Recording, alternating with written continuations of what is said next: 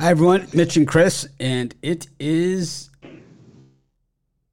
Thursday, August uh, or September 1st, 2022, here with your live show. We're live seven days a week, 365 days a year. Of course, week one of the college football season starts today. We have Major League Baseball action as well. And uh, Chris, how are you doing today?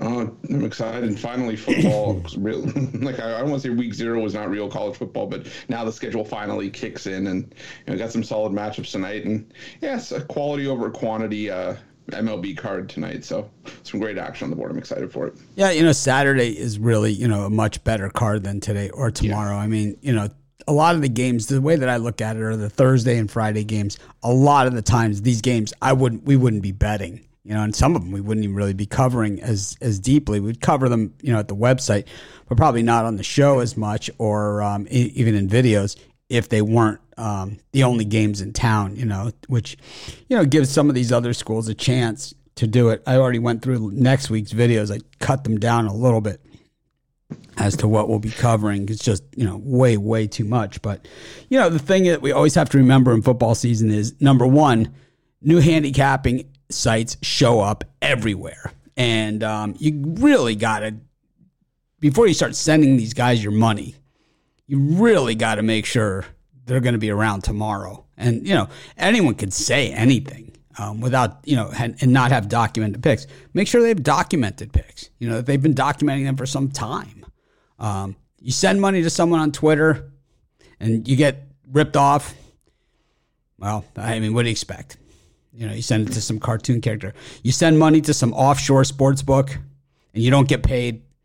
What do you expect? What are you going to do? Go to Costa Rica and collect? Um, you know, it's not like dealing with a, a reputable sportsbook company. Like I, I used to work. You know, I I advertised back in the day for some offshore sports book, and I would get emails from from people saying that they didn't get paid, and you know, certain times I wouldn't get paid. So you know, we stopped advertising for them for many many years while all the other sites were doing it. You know, covers and docs and everybody was still advertising for those offshore sports books. We just refused to do it because we weren't going to do it, and so like you know, like BetUS, they they screwed me out of tens of thousands of dollars if they didn't pay me. Now they're back. They have a different ownership or something. I don't care. You know, they write me every day. Oh, come, you know, come. no, you know, absolutely not. It's like, you know, you didn't pay me. You took our, you know, you took my money and everybody else's. And and you know, I don't care if you're new owners. You knew that. You know, you knew that. Everybody knew it. But um,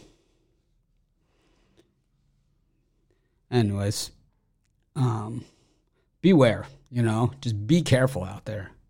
It, it there is a lot of lot of scammers, a lot of scammers, and um, you know, at the beginning of football season, everybody's an expert, right? And then you know, a week or two in, all of a sudden they stop producing videos and stop doing all that stuff, and you know, it's uh, we, we've seen it a million times you know, over and over and over again. Kind of, I get sick of it, you know, and it's like to me, it's just the the bad part of the the injury, the uh, industry. But anyways, anything else you want to say about that, Chris? Yeah, nothing nothing worse than handing over your picture, sorry, handing over your money to the uh, to the egg avatar on Twitter. I mean, that's people disappear quicker than you can snap a finger. And I get emails. You'd be surprised how many emails I get every single year from people that were ripped off by somebody in this industry. Bail me out, help me out, whatever. It's like, so you want me to help you for free, but you but some clown emoji you would send a thousand dollars to. Yeah. It's like I mean, we try and help everyone. We do a ton for free, but it's like if you're going to send your money to a clown emoji, you get what you get. You know, you get what you get. But um, you know, we certainly don't get all of our picks right. We don't never claim to. Um, you know, but our record is transparent. and We've been around for a long time, and uh, I think that counts for something. So one guy got three picks right. Congratulations! Finally got finally got some right. Now everyone wants to know his picks for today. It's like, see, this is the problem, right? This is the problem. One person gets a couple picks right. I mean, I gave out the Angels on the drive-through. No one's saying shit to me, right? Anyways, uh, you know, it's like plus one ninety winner. You know, I cashed out on the Cards money line. I mean, minus two forty is what you paid on that. I, I had one bet that paid probably more than a parlay involving that pick. It's, I didn't uh, see the I didn't see the final yesterday. Did you get the reverse run line on the Angels? No, I didn't. It was, um, was one run. Yeah, just one run. Just one run. We got it. it was, I got plus one ninety on that though. Still, take it. Yeah, we graciously accept. we did not return the money, but uh, anyways, we've got college football today, and of course, um, you know, six main games, a lot of minor games out there. So before we get started on the main games, Chris, do you see anything of these um, smaller, um, you know, FCS versus FBS? um, matchups that you know we're not going to really probably go into detail about unless um, you know you you see something here that you like. The only one that, that really kind of stood out for me that could end up actually being an outright upset, I think, is Bryant against FIU. FIU, a one win team from last year, one of the worst in terms of turnover margin against a Bryant team that yeah they were they, I think they hovered around 500 last year, but they were one of the best teams in the FCS in terms of turnover margin. And I think if you can force turnovers here, you know Gunnar Holmberg, yeah, he was a quote unquote big get at quarterback for FIU, but this is still a guy that that uh, played at Duke and still had seven touchdowns, just 10 to 10 interceptions. I know. Uh, you know David Cutcliffe, you know one of our one of our favorites on this show, but I, I, still think that Bryant has a shot to win this one outright. It certainly cover the nine and a half points. I don't think FIU should be favored by more than a field goal. FIU generally will get a lot of the talent that slipped through the cracks, and um, you know, you know they slip they slip through the cracks, and um, you know it's tough to it's tough to go against them at this point. But these big point spreads and these FCS schools we saw last week, almost all the FCS schools covered against the FBS. So certainly not surprising there. Let's see what else we have on the card that um, would show up as far as these uh, FCS versus FBS. To be honest, I haven't dug too deeply into them. Week one is just hard enough as it is to just get a grip on um, the regular games that are out there. So I've been more concentrating on those. But I, you know, of course, would look at these. You know, UCF, some change over there again, but um, 39 and a half point favorites over Sacktown. Um, Akron, St. Francis, Pennsylvania, gone from 14 to 18 on this line. Um, that Florida International line, I see it at 10 at some spots as well.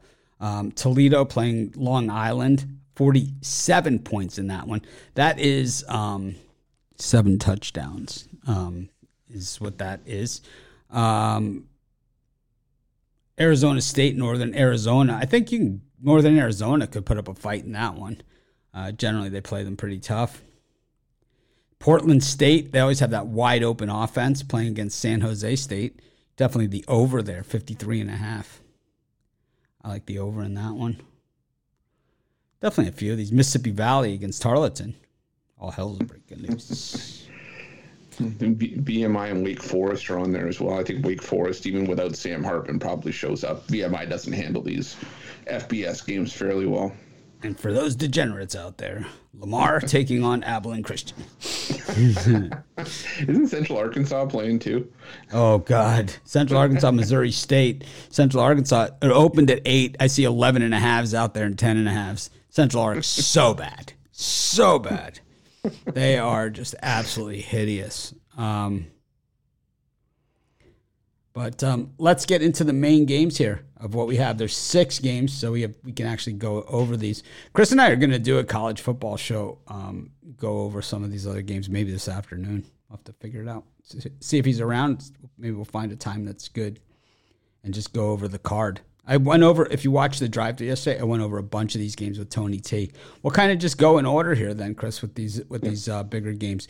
We head to Pittsburgh uh, to the Allegheny, where uh, the backyard brawl starts things off. This is a lot of times the type of game that you see the last game of the season, but Pitt now plays like Miami that last game of the season um, almost every single year.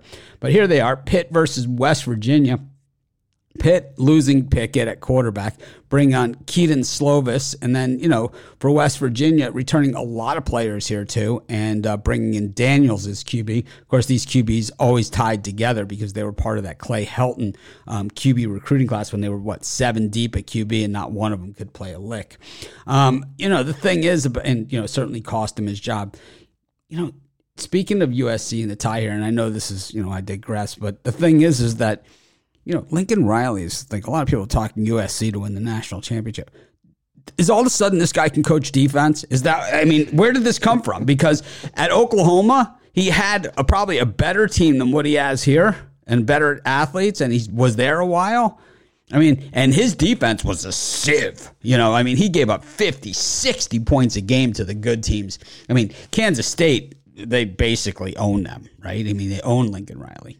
They have him, you know, basically that he's their uh, you know he mows the lawn there in the off season.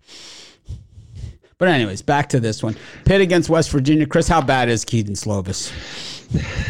you know what? I heard some of the craziest things. Some people were saying that Slovis could be better than Kenny Pickett. I no, he stinks. Almost, he stinks. I, All right, make make no mistake about this. If you're watching the show and you heard about the Slovis transfer and all this other stuff, the pit and you know from USC, and they were excited to get him and everything, make no mistake about it. He stinks. I mean, Kedon Slovis is terrible, terrible. I mean, he stinks, stinks. Go ahead, Chris. Anyways, um, I do like the value of West Virginia and the points here. I know there is some turnover between both teams, and JT Daniels, you know, we talked about he he was basically forced out of Georgia not because he couldn't play, but because he was riddled with injuries. Is it unfair and, uh, to call Slovis a turnover machine? I mean, what did he have? I think he had 17 interceptions, even though he threw 30 in his uh, touchdowns in his freshman year, didn't he? I think that's what. Well, he had one. He had a couple of good games. Yeah. Three years ago. Yeah. but I think JT Daniels, like as I said, he, he, was capable of leading Georgia. It's just that Stetson Bennett played better in his absence. And that's kind of why he was forced out. And now he plays. Now he's going to West Virginia and getting a touchdown plus a hook against a Pitt defense that was susceptible to giving up big plays last season. I think this is I think this is a four four to seven point game, especially if you're getting the hook. I would take West Virginia in the points. You know, sometimes you see these rivalry games like this, and um, you know, a lot of times you know they get ugly and stuff like that. But I just don't see it. You know, I think when when your top wide receiver figures that Kedon Slovis is coming to your team, so he's going to get as far away as possibly can. A matter of fact, he's going to go to the school that he transferred from just to make sure that he doesn't have to play with this guy under any circumstances whatsoever. I mean, Slovis is terrible, terrible. It's like they're acting like it's it's. This is kind of like when the Bears drafted Mitch Trubisky, right? It's kind of like all of a sudden he's good.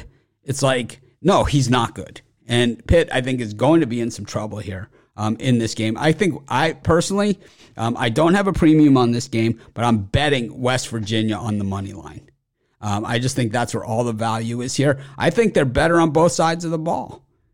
Maybe I'm wrong. I mean, we know that Pitt has had some good players, some NFL quality players in recent years. James Conner, Pickett, of course, you know, looks great in Pittsburgh. Um, I was wrong about him, but that doesn't make Slovis any better than we've seen. I mean, do you think he has better talent pool to work with here in Pitt than he did at USC?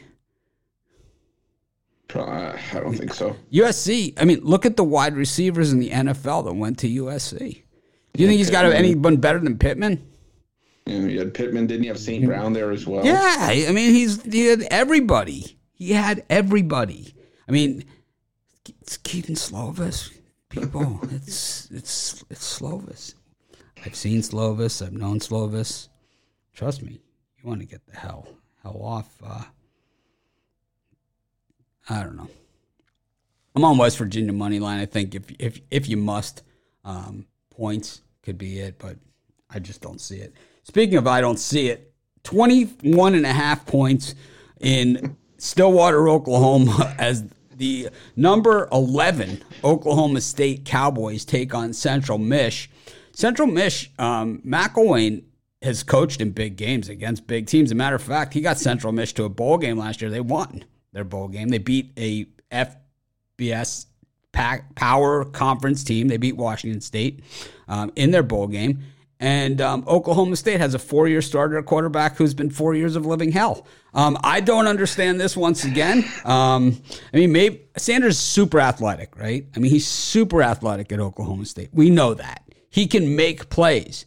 But this guy, number one, frail as a frail as a number two pencil. And, you know, I mean, this guy also makes some questionable decisions.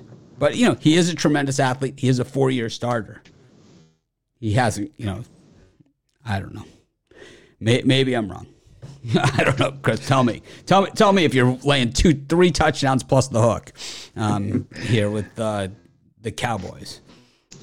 No, I'm on Central Mich. Uh, I, I, I like the value of the points. Like you said, Jim McElwain. He's turned the Chippewas into a solid MAC team. I think he's 15 and seven in conference play since taking over. I think he's 20 and 13 overall. Two shares of the MAC title, two bowl games. So he's, he's turned this Chippewas team around. They have a solid quarterback, Daniel Richardson, who was seven and two in the game. This uh, Central Mich was in the games that he started last season the best running back in the country, in my opinion, and Lou Nichols rushed for almost 2,200 yards, 18 touchdowns. And the thing about Spencer Sanders, they return everybody. Yeah, everybody. The thing about the thing about no, not like a, and we're not talking about like you know who was who was it? They returned like nine starters, like Louisiana Tech returns like nine starters on defense, but they were like 119th in defense or something. You know, it's like yeah. is that good or bad? You know, but th- but this is what's like you know like Nichols is a good player and the quarterback's yeah. not bad. Yeah.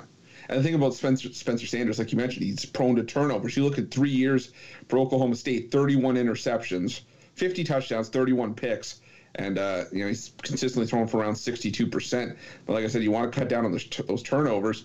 The problem for me is the Oklahoma State defense is in a bit of a rebuild, and they're going to retool, but. Uh, you lose eight starters, I think, from that side of the ball. A lot of it was NFL caliber talent. That's why they're having to sort of restock the shelves. But yeah, like you said, this is just too many points. And, you know, we've seen Central Mich pull off the upset at Stillwater. Remember the untimed downs six years ago.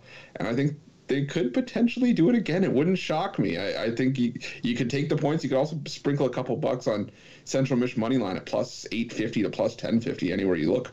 How many times have we seen Oklahoma State in this spot and the game be 18 14 or something? You know, 22 yeah. 16. It's like how many times, you know, do we have to do we have to fall for this? You know? 28 24. And Oklahoma State also lost their running back, their backup running back, and then now they have this the the guy who was a freshman last year. It was good, you know. Yeah. But and um, top receiver too. Yeah. It's I, I I don't know. A lot of lot a lot of points. Speaking of points, we go to Rocky Top, Knoxville, Tennessee, where the Vols are taking on Ball State.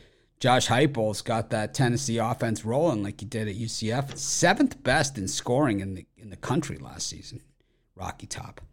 But as is the case with a lot of high flying offense, Matador defense by the Vols. Um, they really can only improve here.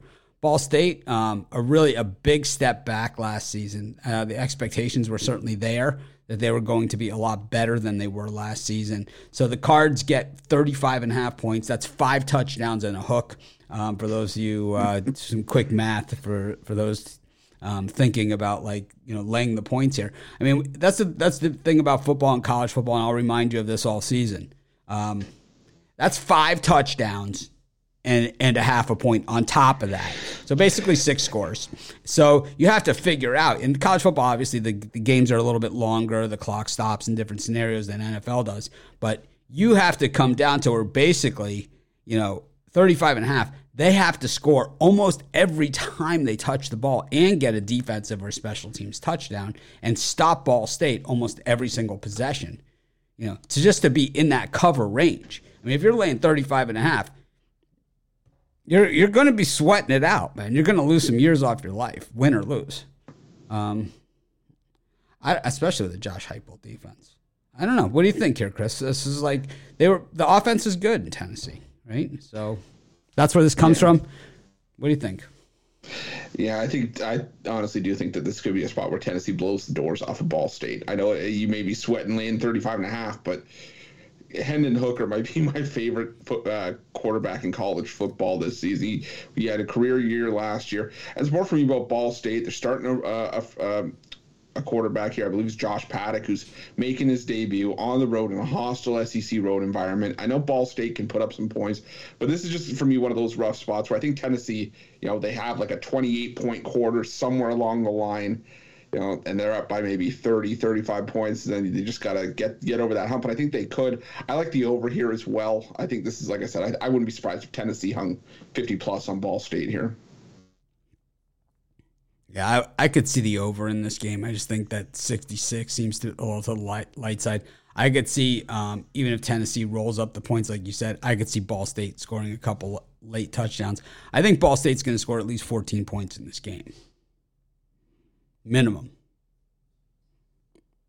Uh, I think Ball State's a lot better team than what we saw last year. And I think I think most people um, most people will see that tonight. We go to our next game. I think Chris and I are maybe in slight disagreement on this Tennessee Ball State game. That's okay. We go to the next game. How about this one in West Lafayette? Actually was the first like real Chick Fil A in the Midwest was in West Lafayette. Back when I lived in Chicago, we used to drive to my wife's uh, brother's house in Cincinnati and we'd stop in West Lafayette at the Chick Fil A, and uh, nothing wrong with with the Chick Fil A sandwich, but Purdue um, getting three and a half at home here. Something looks fishy here. Chris. Um, James Franklin's done a nice job, obviously, at Penn State. He was mentioned in the mix for that USC job. This guy won at Vandy, so he can he can win anywhere. But outside of those first few seasons at Penn State, where he really was strong, the last two seasons he's eleven and eleven. Um, meanwhile, well, here we here we have the returning quarterback again, you know, thing at Penn State. But this guy is terrible. I mean, terrible. He actually makes Slovis look well, better than he is. But he's he's done, you know, he is not good. No bueno. Same offensive coordinator, so they get to work together again, which is not good news for backers. Um, meanwhile, you have one of the best quarterbacks in the country over at Purdue, yet they're getting three and a half at home at night in a home opener. And what? I, I, don't know. What do you think here? This is like, something looks funny to me. Yeah, for me, in this one, if you can stomach, and I don't mean like ha ha funny. I mean like odd. Yeah, like if you can stomach Sean Clifford and laying points on the road with him as your quarterback, be my guest. I, there's no way I'm touching Penn State in this spot. I, I, like Purdue. I like Aidan O'Connell, and I think Penn State had some some offensive line issues last year. I don't think they'll be able to protect Sean Clifford, and I expect Purdue to just be able to make the plays late to to to get the win in this one. I'm I'm not even worried about the points. I think Purdue can win this one outright. You could take the, the points for safety if you want, in case this is one of those funky two point wins for Penn State that they kind of get late and you know you know a, a, what like a 19 to 17 kind of game. But uh, I like Purdue plus the points. I like a money line. I also like the under in this one. I think it's just going to be an ugly black and blue Big Ten style football game in West Lafayette. So here we are going through the college football schedule, and then this guy comes up and leaves this comment in YouTube who's got a few locks for college football? I mean, we're sitting here talking about college football. There's no such thing as a lock. I mean, is this a guy that really is is a viable part of our community? You know, or do we just block him? I mean, seriously, it's like, you know, it's like I, I don't know. Am I too sensitive here, or am I just I don't know? Tell, t- stop me. You know, I just I don't mm-hmm. understand. I, I don't understand it. It's like if you're looking, if you're looking to if you're looking for for comments uh, of you know of picks and stuff, yeah, we have people giving their opinion up and down, and it's like I, I don't even understand the, the comment. It's like I, I don't know what what am I missing here? Do better. Do better. Giving false info. I like that. Before we block them, false info, Chris. Well, if you're looking for locks, you can go to your local hardware store. I'm sure they have plenty, plenty of their combination. Sorry, Chris, no, Chris, you're giving false info. I, I, I, I, I don't know what to do anymore. I won't be able to sleep. It's false info, Chris. False info. I don't even know what that means, man. It's like false info. You're giving false info. I don't want to block them. It's too much. Uh, the entertainment values there. It's just there for me. Oh no, I'm gonna lose sleep because he's gonna go somewhere else. I'll go to another YouTuber. Go ahead. We know all of them. So go ahead. Actually, yeah, go check them all out for us. Let, let us know they have so we can fade them. You know, it's like, trust me, we know, I know, we, I know all of those guys, most of them personally. So, um, yeah, go ahead. I know all of them. I can tell you exactly what size bets they make, um, how often they actually win, all those things. I know them in real life. So go ahead, knock yourself out. Um, anyways, that's funny. No, he's not gonna blame us. It, whatever, man. Oh God, it's just it's just enough. Can't even have fun with it. What a jerk. Anyways, we've got um, who we talking about? Penn State, Purdue. I I I think that you know I did a video on this one, and I it's tough to uh, it's tough to really um, get behind Penn State. It looks fishy, you know, and I don't like Penn State hasn't been good. They have not been good. I, I don't. I, I must be missing something here. Purdue's quarterback could be the best, one of the best in the Big Ten. I know Stroud's the Heisman favorite, you know, from Ohio State, but um, how would he do on Purdue? Yeah, I think a lot of people are making making a little bit of overblown uh, sentiment about Purdue losing their top receiver, went to the NFL, but this is still a loaded team for Purdue, and Aidan O'Connell could make chicken salad out of chicken. You know what? He's I mean, he's really good. So I think uh, I think Purdue's got a shot here, like a real shot at winning this game. The lock of death. oh man. Anyways, I don't know why. I don't know why I let these people bother me. I, it's because I care, you know. And people are like, "Oh, you shouldn't do it." It's whatever. I get called everything. You're unprofessional. You're whatever. It's like, don't care. I really don't, man. I don't care. We're going to another YouTube channel. That's my new favorite. That's my new favorite. Chris, I'm going to another YouTube. Oh, you're going to another YouTube channel? I'm going to another YouTube channel. Not if I do it first. Which channel would that you be? Can't fire, you, you can't fire me. I quit. Rabbit season, duck season. oh man. By the way, can I just point this out? One of the comments. I think we have a tagline for that Tennessee ball state or ball state game: balls versus balls. nice. I like it. I think it's like you got uh, between the hedges, you got the backyard brawl, and you get t-shirt balls versus balls. Definitely like West Virginia over Pitt. Anyways, Missouri against Louisiana Tech. Um, Eli Drinkwitz, top twenty recruiting class once again at Mizzou, two years in a row. When does it start? When is the payoff on this? He certainly has won before he got to Missouri. Louisiana Tech, um, I don't know. No bueno. Um, it's we've seen Louisiana Tech in this spot against SEC teams early in the season, and normally you'd think they're going to be competitive with better teams than this, and they get run over by a truck. Um, Drinkwitz has usually has pretty good defenses too. I don't. I think this is one of those SEC versus um, other teams that could. I think Missouri's actually a, a better team than a lot of people think. You know, too. And Eli Drinkwitz is a way better coach than you know than he's shown. Even though Missouri did make it to a bowl game last year and won. What do you think? Yeah, I think I think look, I'm looking at the over in this one. I think this is just going to be a bit of a shootout. I expect Missouri to get to 40, 40 plus here, flex some muscle offensively. But I also think Louisiana Tech could could put up a couple of scores on their own. Um, for me, this is just about uh, some matador defense in the secondary. I think there's just going to be a lot of big plays in this one, and uh, yeah, look for this one to go well into the 60s, maybe even the 70s. What was this? What do you think was the false info that we were spreading that Isaac Silva said that we had? We were giving false info. I love that. I'm vexed. I'm perplexed yet vexed. Must, must not have been able to find the uh, the Lucky Charms that you were talking about yesterday. They are magically delicious. All right. I think it's safe to say Louisiana Tech is a dumpster fire. Speaking of dumpster fires, Minnesota taking on New Mexico State. Um, we talked a little bit about this one yesterday. Um, PJ Fleck already saying how his nine win season last year, he failed as a head coach. Um, I, I don't even understand what this guy's talking about anymore. It's like you get a nine win season at Minnesota, that's pretty good. And it's like even if you're a flexer, you're, you're pro fleck, you're anti fleck, you're sick of the guy, the row of the boat, he gets on your nerves, it's too into the game, you know, all those sort of things. This this whole I failed as a coach on a nine win season is, is just absurd.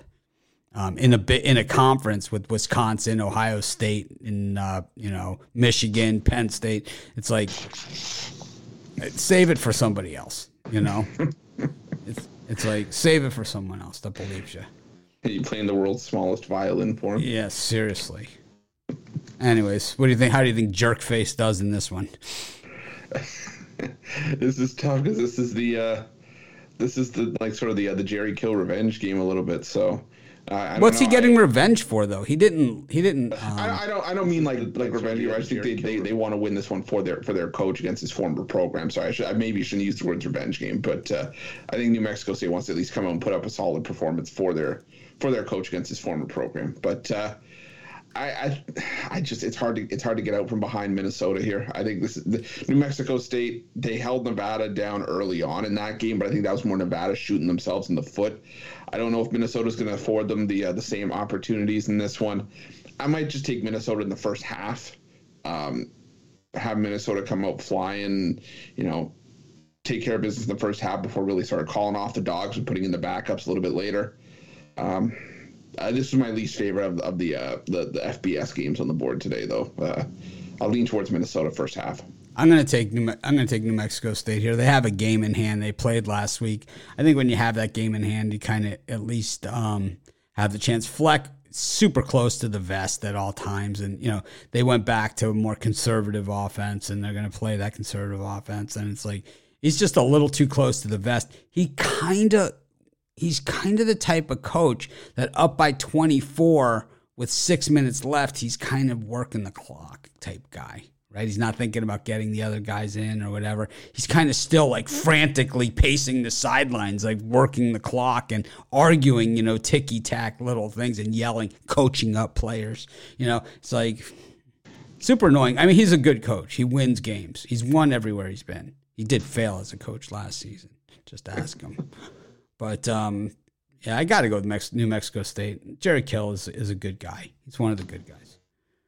Anyways, Chris, what are you selling today? Oh, for me today, I got my $15 pickoff play from Major League Baseball. Hit four of our last five, hit back to back yesterday. The Cardinals made us sweat it out a little bit, but we still got there.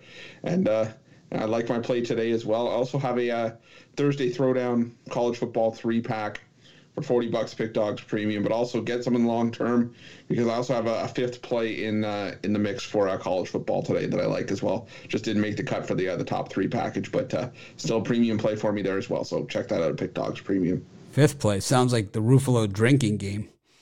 It's a fifth play. drinking game? It's a fifth I have a drinking it's a fifth play. Playing it's a fifth. So you take three shots every time somebody takes a Ruffalo? Pretty much Anyways, we've got um I have um I have my fifteen dollar big play. You want to use the discount code is now win fifteen. W I N one five. We've used that one in the past. It worked. It, it worked then, so it will work again. Um, win fifteen get fifteen percent off all of your uh, purchases at Pick Dogs Premium, SportsChatPlace.com Premium. So if you're buying one of our $15 plays, makes it $12.75. And of course, we have that credit guarantee on all daily packages. So not on the not the long-term packages are discounted, but the daily packages we have a credit guarantee that if you don't turn a profit, you receive a credit. Um, you know, so that's um, that's how it is incognito. The decision to change bankroll percentage. I so I have my fifteen dollar big play. I have a th- I have three college football picks, and then I took one of those college football picks and extracted it as well from the pack, so it you can buy it individually for twenty bucks. Incognito. The decision to change the bankroll percentages depends on the individual. You can change percentages when you bankroll increases or keep the same. Pull out leftovers. Leftovers, Chris. Chris, leftovers. He's pulling out the leftovers. Don't threaten me with a good, a good plate of leftovers, man. I'll tell you right now. I love leftovers. You'll never see your hand again if you try to take away leftovers from me. I'll tell you that. what are the best Chinese foods? The best leftovers. Pizza. Yeah, a Cold pizza, pizza. cold pizza. Depending on what kind it is, I don't like the pizza that's too doughy. You know, on the leftover, I like if it's nice and thin and, and crispy to begin with. But I think Chinese food, fried rice, is exceptional leftover. Chow mein. Um, oh, anything, anything like with the garlic in it that has that extra day. It's kind of like spaghetti sauce after it sits in the fridge overnight. I love leftovers, and uh, yes, I will be withdrawing those from the fridge directly. Yeah, pizza, pizza, and Chinese food. I don't mind the, the it's a little bit doughy because it's got that little bit of chew to it. I'm good with that. But, I, uh, I love that though the uh, the leftovers in the bankroll. what is that? What's the? the, We should have Agni- We should have uh, incognito on the show and explain to us what leftovers in the bankroll look like. like you just see like a, you see a crumb left over here and there, and like a little little hunk of bread left. he, well, he says example. You have a ten thousand dollar bankroll um, after a week, so you pull out the fifteen hundred and leave the ten k in the bankroll. Yeah, you take out the fifteen hundred, you put it on, you put it on the over in the Ball State Tennessee game. That's what you do with it. It's like, what am I going to do with it? what am I going to do with the money? That's I think I think that's the coaching that we need for our for our audience. It's like we take our money and we bet it, right? It's like, what are you going to do with your extra money? Well, I'll put a dime on the Yankees. It's like I have no idea. It's like that's what we do with our extra. extra that's what we do with our extra money. Is we bet it on another game. I think that's the that's. I understand the logic. Oh, I fully understand the, the logic and the idea of it. But with our audience and me, you know, included as part of our community, um, our extra money we we put on the game. That's that's what we. Yeah, our yeah parlay. I also I also have um, Mega Millions tickets, scratch tickets. Um, I do um, yeah, Mega Millions, Powerball. I do. Um, yeah, pretty much. You name it.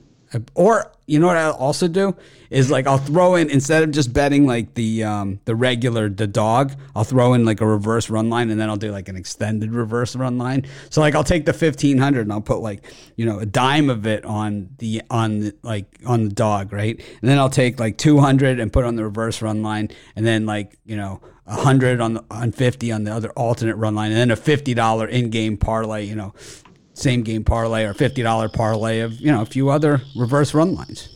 There it is. It didn't take. It took me. I mean, really very little thought to uh, to use that extra money. Oh man.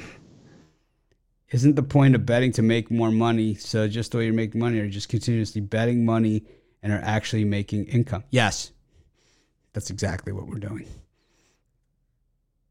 We're just we're just con- I'm continuously betting money. How about you, Chris? Hundred percent. Yeah, I mean, I somehow everything else gets paid for around here, right? It's like it's like it's like a dryer. The tumbler just keeps going. It's just there's never really a solid number until there's no more action on the board. I could say, um, I could say that in my betting career, I've easily made over ten million dollars, easily, and more than that, way more than that.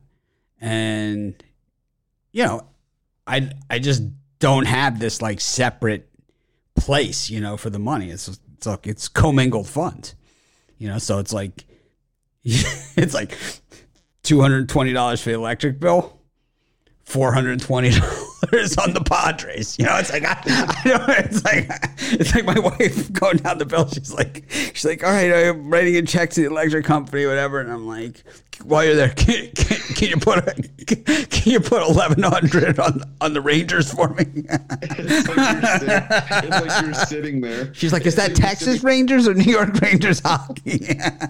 You're sitting there. You're writing the numbers side by side. She's like, okay, so 250 electric bill, and you're like, that's going on the A's. 400 to the water company. That's going to the Brewers. Oh man. I I I would say so incognito has his and I agree that so there's two different approaches to it. Okay? There's two different approaches to it, but I always say I always take the um when do when do I make money from gambling? Well, I don't know, Chris. When do I make money from? Have you? Chris has seen me in Vegas, so when do I make money from gambling, Chris? The, the, the, if you have if you have a pie chart, the smaller segment is when he doesn't. Yeah, it's like and people are like, oh, and then you know, it's like you you have like people that are not into betting, and you know, they're just you know neighbors and friends, and they say, oh, and then you get to write off your losses. It's like, well, it doesn't really work that way, does it? It's like, oh man. So um, someone asked how much of it is off of the company and how much is it off of gambling. I would say the bulk off of gambling. The company, a lot of it just kind of pays for itself, and it's almost like you know, um, paying all the people that work here and doing all that stuff and whatever float. But I'd say I'd say my my big you know I never like with the company have like that fifty thousand dollar day like I do betting. You know, it just doesn't happen and and that's where you to me so incognito and i understand this this methodology is this slow boring and you know method. And it's definitely a way that the books can eat you alive because the vig will get you over the long term if you slow play it. But the thing is is that i make big bets and i play to win I never play to not lose. I never take you never people never hear me say, "Oh, this is the safer bet or the more concerned," right? You never hear those words out of my mouth. I'm always super aggressive, looking for maximum payout.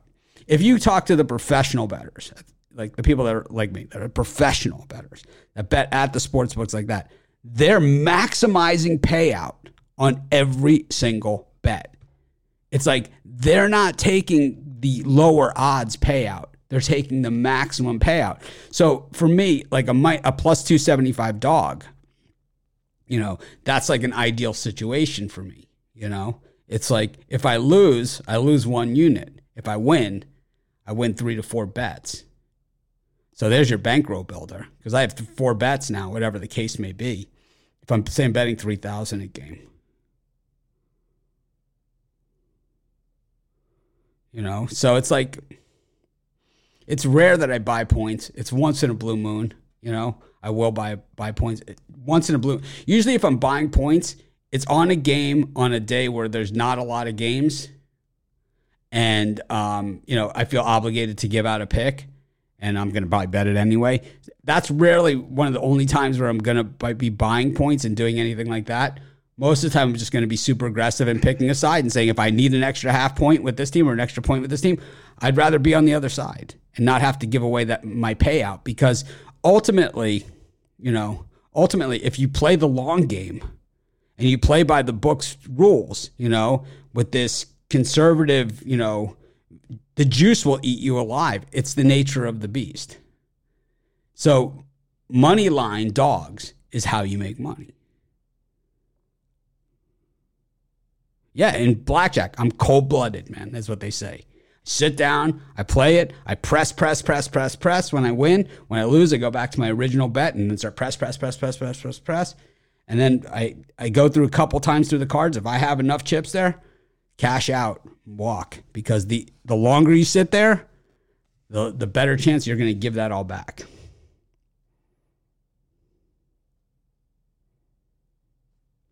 Is that only in baseball or the underdogs? In well, in football and basketball, you take the points in those spots. But believe me, if there's a spot to take the um, to take it, um, you know, I tell this story all the time um, on this show, and you know, where I started in Vegas, where I never went to the ATM, so all I had was three hundred dollars in my pocket, and I made a bet for one hundred and fifty bucks, and I turned it into thirty over thirty thousand dollars you know, and it's it it's from being aggressive. Every one of those bets was was money line dogs. I mean, every single one of them. But it can happen. You can't do that. You can't take $150 and turn it into $35,000 in a week or in a couple of days or in a few games um, that way. You know, it can't be done. What is this?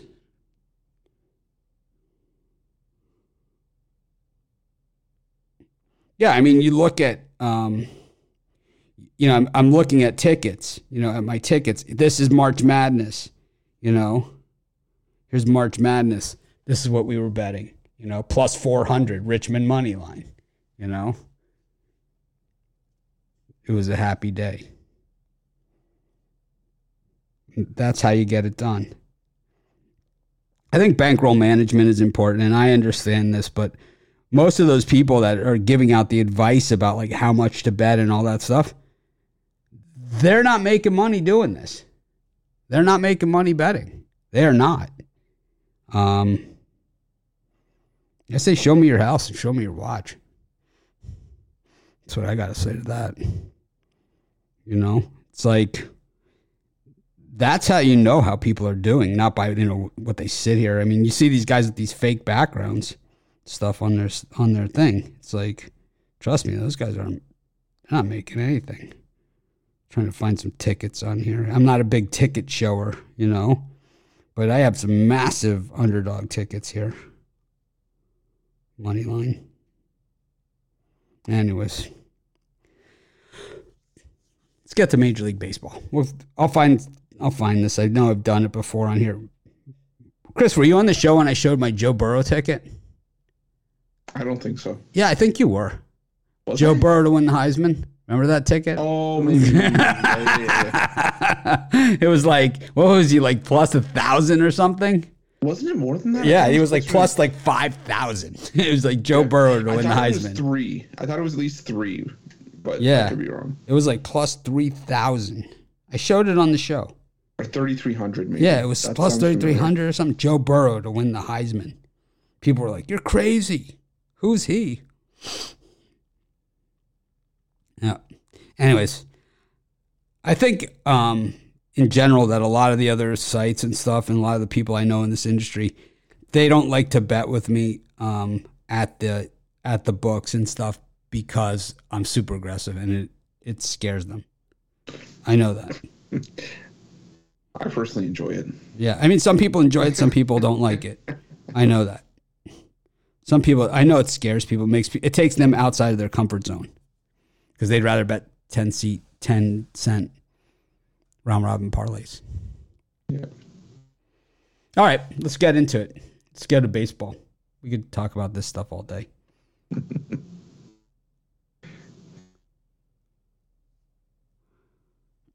it all depends, you know. It it like like what you say. and So obviously, different people are in different places. And when I first started, and I was a twenty dollar better, you know, or I was like would go to the dog track with twenty bucks.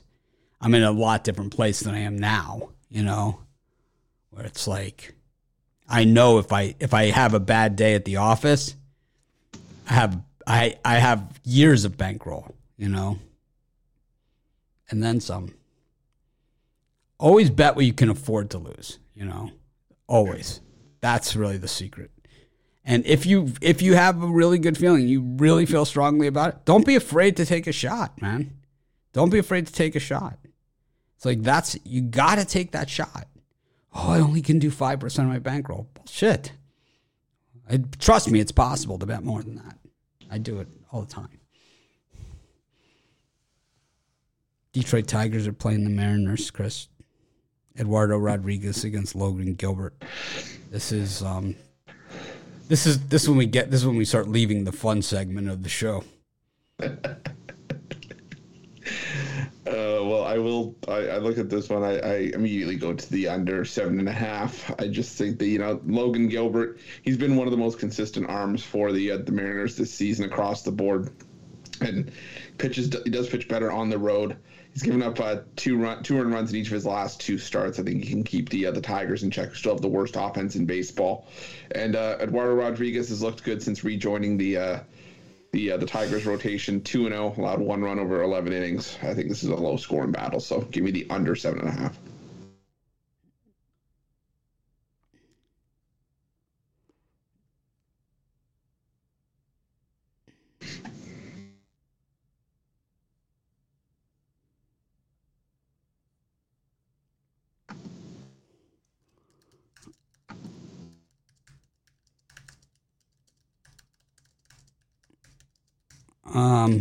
I think I'm going to go with the Tigers in this one. I don't know. I had them yesterday. They did not do me right, but um, ah, it's so tough, right? It's just a tough one. I don't know. It's like Rodriguez is good, but he's not great. And Gilbert, yeah, he's fully capable of um, fully capable of um, you know imploding at any time. Ugh. I don't know. The t- the Mariners have definitely played better than the Tigers. I'm going to go with the Mariners here. I'm not betting this thing. No chance. White Sox against the Royals' first ballot Hall of Famer Johnny Cueto on the mound up against Daniel Mengden. Not Mengden. Uh, I think uh, this is a prime spot to if you're going to back first ballot Hall of Famer Johnny Cueto. I think this is it. I think you know, Daniel Mengden has uh, he's pitched decent in a relief uh, relief small sample size this season, but the reality is it's still Daniel Mengden. Far cry from the pitcher that we saw do really well in Oakland and Johnny Cueto. You know he had a rough start last time out, but for the most part he's been pitching really well lately, and I think this is. a great spot for for Cueto to lead the other White Sox to win. The White Sox need another victory here, and maybe you know Tony La Russa not being on the bench anymore will help this team uh, actually focus up and get some wins down the stretch. So give me uh, give me give me the White Sox on the run line here. Yeah, I'm with you on the White Sox with Tony La Russa not on the bench. I think the White Sox are just a better team, and they're starting to see their potential of what could have been without La Russa this season, taking the Chicago White Sox. We go to Washington, where the Nationals broke my heart yesterday. I had the A's in that one. The A's had the bases loaded in the bottom, in the top of the ninth with two outs, losing five to one. Chance to tie it up and didn't happen. But they come here. They got Paolo Espino against Ken Waldichuk. Yeah, for you know, so I, I like the A's in this one. I, I like Ken Waldichuk. I looked at his minor league numbers. You know, he's been pitching around a three ERA in the minors this season. Did uh, did really well in Double A, and I think you know at times this season the Nationals have looked like a minor league team, and that's to, to put it nicely. Paolo Espino just really can't get any luck on his side. You know, 0 and 3 in his last seven starts, a 5.73 ERA. Usually a four to five inning guy, and he's doing a fair bit of damage in those four to five innings. And we all know the A's tend to play better on the road as it is. So, give me the Oakland A's on the money line. Get the bounce back win in this one. So, Chris, how do, how do you decide how much to bet on a game? So, obviously, like we're in different, you know, whatever, you know, places in our life. I'm much older than you, and you know, I've been doing this a lot longer than you, and I, you know, I've been, you know, probably at this point in my life, like as would be normal, I probably have a little bit. I'm pretty more, a little less risk averse than you are. You know, it's like I can take risks. You know, at this point, it's not going to affect my life. How do you decide how much to bet on a game? And um, if I've given you the money out of my winnings, does that change the thought process? no, it does not. I bet it all the same, whether regardless of whose money it is. But uh, no, it's just it's just sort of like you like you mentioned, just betting what you can afford, betting what's in sort of in your bankroll, and uh, you know just sort of how you feel on a strong play. I know you've mentioned you know sometimes when you look at like a college basketball or a college football card, go through the games once you pick your games, you, you mark them off, then you go through the games that you marked off again, which ones do you like more than the others? And that's kind of how I do it, whether it's baseball, basketball, hockey, whatever. Take some time to sit down and, and look, and the ones that I like more, maybe have an extra couple a uh, couple bucks on. But other than that, it's uh it's sort of just sort of picking your spots and, and weighting it based on how much you like the spots. Like you know, when I had that big that big run from where I turned the 150,000, 35,000 it was Miami versus Notre Dame on the money line. I had, you know, 15, 16, 17,000 on the game. Um, if I would have done just 5% of my bankroll, knowing what I knew about the game and, um, you know, winning just 5% of my bankroll, I mean, the impact of something like that to the negative side um, far outweighs the risk of, you know, what I really felt was, you know, and I've been doing this a long time and you know, it I might have like a lot of guys always have a play of the year. You know, they always have a play of the month. They always have this. I rarely have that. When I have a play of the year or a seven star play or an eight star play, it is, you know, one a year, you know, or one every three years. And I just don't think you see those games all that often, you know, where you just are just like, whoa, you know, this is just way off. And, you know, I think that the opportunity cost there is just as expensive as the beating that you could take on on your, you know, from losing the money. You know, the opportunity cost. I don't know. I struggle with it. I like to make big bets. I enjoy it. You like big bets and you cannot lie. Well, I just enjoy it. I like it. Some people are like I can't handle it. You know, it's like I can handle it. I love it. I love cashing that ticket. I like having the paper ticket going to the window. A separate window, you know, you got to go to. the worst feeling, I I'm going to digress quickly. The worst feeling for me was when I was at the MGM and I was standing in line trying to get a game with five minutes to go. And I stand, I'm like two people from the front, and I realized I was standing in the $10,000 line. And I'm like, shit. So I had to run over, and the other line was twice as long. I got it in with like 30 seconds before tip off. But man, worst feeling for me. It's like I should be here.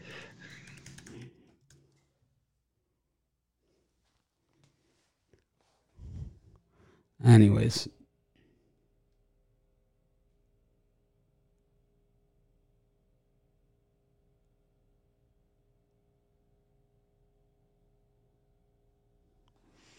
Go to our next set of games here. We got the Mets against the Dodgers. This is kind of the feature game. Clayton Kershaw back on the hill up against Chris Bassitt. The Mets getting one win yesterday, chance to even the series up here. What do you think? Yeah, this is another another under I like that. Uh, you know, you, you, see these two lineups. You obviously think you know power, power, power, but I think this is going to be a bit of a playoff type game. You know, Clayton Kershaw in his career, uh, 10 and 0 with an ERA just over two against the Mets, but this is the best version the Mets have faced.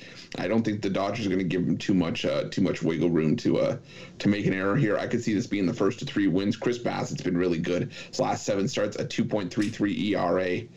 I think this is just going to be a low scoring battle. I'm going to go with the the under in this one. Lean towards the Mets as well for the plus money. Yeah, I think um, for me, I like I like the Nerfy in this one. I could see it, but I don't I don't I don't think Kershaw is going to last long here. Don't I think we're going to be in the Dodgers pen in this one. Go to our next game. Got Shane Bieber up against Kyle Bradish. The Guardians kind of showing kind of what we talked about yesterday. They're a little bit better team here than the uh, than the Orioles. What do you think?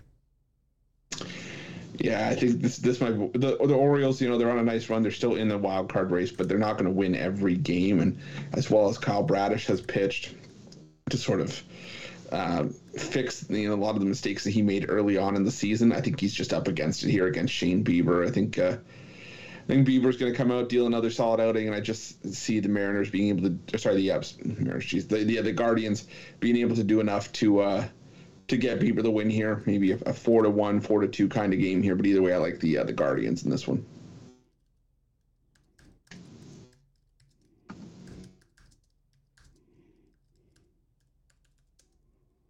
Um, I'm, I like the Guardians here at Bieber. I don't like the odds, so probably not something I'm rushing to the window to bet because I don't think the run line is a good play here. So I'm kind of just, you know, kind of going through the motions on this one. Um, I think, you know, Bieber is obviously Bieber. The Guardians late in the season, tough to go against.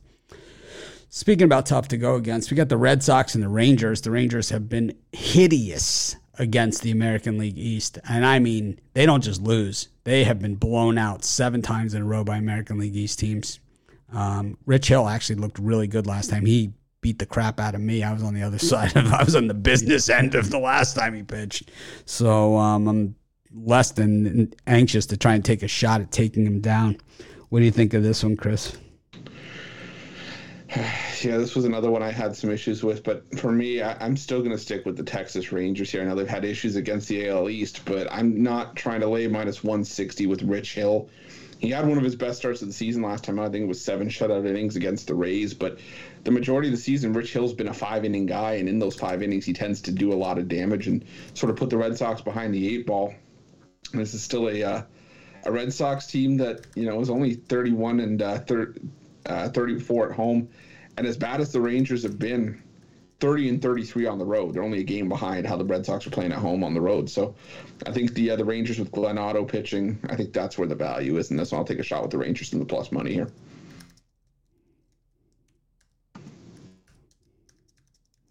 Yeah, I'm going to go with the Red Sox in this one. I, I the Rangers just bad mojo here against the uh, against the American League East. I just can't, don't see it happening here. I think you know Rich Hill is hit or miss. I think it's probably hit here. I'll take the uh, I'll take the Red Sox. We go to the Braves taking on the Rockies, and the Rockies, kings of the run line cover at Atlanta. Was it 13 in a row? Now they've covered at Atlanta on the run line. I mean, yesterday it was like God's plan for them to cover that run line. They managed to do it. Chad Kuhl plus 320, Strider minus 405, Chris. I, I, I, uh, I, I, have no words. Um, might as well go with the Rockies run line one more time. Why not? it's now 13 or 14 in a row. And Spencer Strider, you know, he's given up one run in each of his last three starts. But, you know, he is capable of giving up, you know, uh, spotty here and there. And I just think that, that that's going to be where the value is. Maybe it's nothing more than betting on the Rockies run line and trying to ride that streak. My least favorite game on the board, without a doubt, especially because of that line and Chad Kuhl on the other side. But uh, I'll, I'll still lean towards the Rockies on the on the plus one and a half here. Yeah, I'm going to take the Rockies on the run line too. It's just I, I think I I think the Braves should win. I think they should win by a lot, but they just haven't been able to do it. And sometimes, well, you got to just go with it. You're getting plus money here with with runs. There's usually not a horrible thing to uh, take a shot on. Once again, um, you know, with these later start games, I'll be watching college football at this time. So I'm, you know, just being honest about it. I think, you know, it'll be like on NFL Sundays and college football Saturdays. I mean, we'll still cover baseball, but generally we switch to football, a football focus. But um, you know, we'll we'll figure it out. We always do. We got the Diamondbacks taking on the Brewers, and the Diamondbacks have been up and down, but mostly up. Um, you know, when you look at the National League overall, and you know, the, I'm not saying the Diamondbacks are going to make the postseason, but they're really right behind the Milwaukee Brewers in the standings. If you look at the National League top to bottom, all of the teams, so they're, they're six behind the Brewers, and you know, that's how much they've moved up. Last year, they were the bottom of the barrel, remember? So I think the Diamondbacks have done a nice job. Obviously, last night, you know, they're not going to be perfect, um, but it all counts as one. I mean, they do they have the ability to do that back to anyone. And you got Woodruff on the road against Merrill Kelly. I don't I don't see how you go against the Diamondbacks here personally, but um, I'm sure people will find an argument as to a reason why. I like the D backs here. I think they shut them down because I think Milwaukee's had a lot of chances like this and they haven't taken advantage of it. They're 500 on the road. Yeah, I think I definitely it is an option. I'm, I may just take the uh, the safer route here, lay a bit of juice, and take the D backs plus one and a half. I think it's still around plus, minus 150, but I think if the if the Brewers are going to win this game, it's going to be a one run game. It's going to be a hard fought game. It's going to be like a three to two type of game. Merrill Kelly not going to give up anything easy to the Brewers here, and like I said, Brandon Woodruff has been one of their better arms, and this is a sort of a, a must win start with for uh, Milwaukee now that we're into September. But uh, yeah, yeah, I, would split it maybe between the uh, the Diamondbacks money line and plus one and a half. I think that's a great way to go in this one. I'd, I'd go the other way. I'd go Diamondbacks and the minus one and a half. Anyways, uh, we get to everyone's favorite segment of the show, except for Al McMordie, and that would be the um, parlay section. And those of you that watch our weekend show, you know exactly what I'm talking about. Al is always like, I don't really want to do a parlay today. but um, we'll do, um, he doesn't talk like that. I don't know why I did the voice there, but that um, we'll go to the parlays. Chris, uh, cross sport parlay, Major League Baseball parlay, college football parlay. You got a lot of options here, and we'll be having more and more as time goes on. What do you think? And I'll go. I'll go cross sport today. I'll go with the Arizona Diamondbacks plus one and a half. I'll go with Purdue plus the points and West Virginia plus the points. I'm going to go West Virginia money line. I'm going to put that with the Boston Red Sox and then go with Shane Baby Baby Baby Bieber on the money line at minus 190.